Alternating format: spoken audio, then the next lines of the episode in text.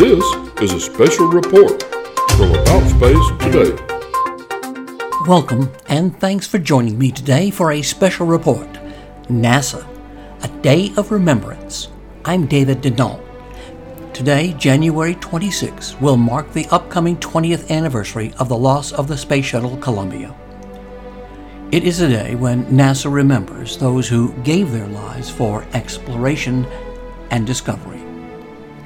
Bill Nelson, NASA administrator, will lead an observance at Arlington National Cemetery in Virginia, which will begin with a traditional wreath-laying ceremony at the Tomb of the Unknown Soldier, followed by observances for the Apollo 1, Challenger, and Columbia crews.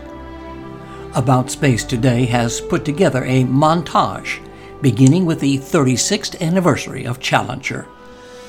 A booster failed, causing Challenger to break apart 73 seconds into flight. Good roll program confirmed.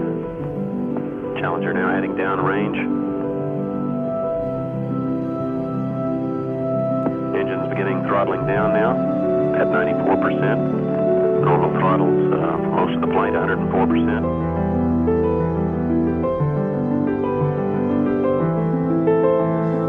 Apollo 1 was, without doubt, a terrible tragedy. As the crew prepared for a simulation, a fire broke out and 3 astronauts' lives were lost. We remember the loss of those lives. We don't stop our quest, we don't stop our mission, but we continue to move forward in that mission of scientific discovery.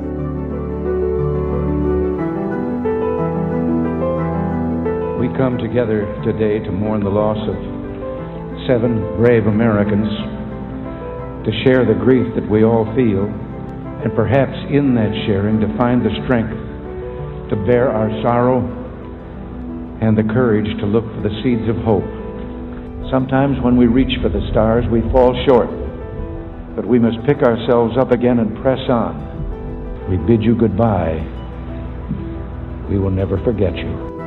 Here we have the Space Future Train coming down the tunnel, and mostly working on a whole lot of fun up here.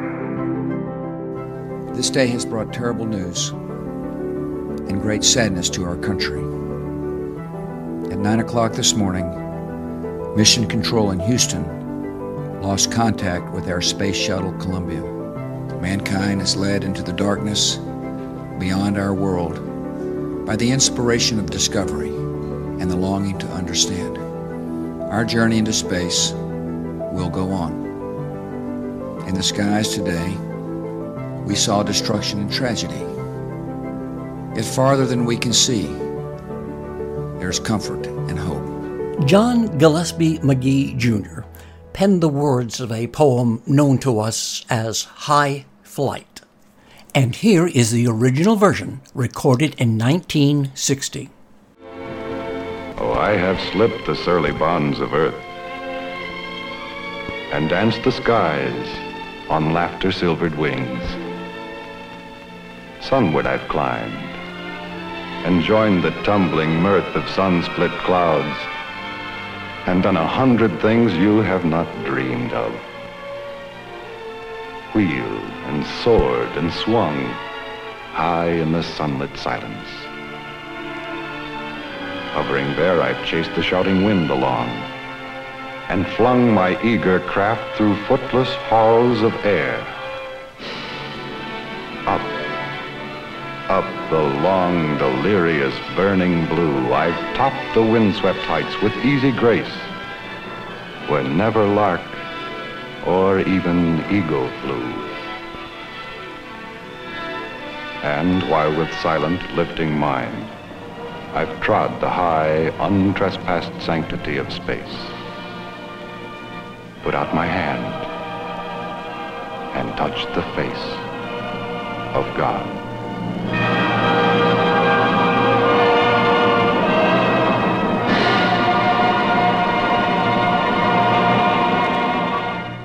Our program, in memory of those who made the ultimate sacrifice so others could reach the stars. I'm David Denault, and this has been About Space Today.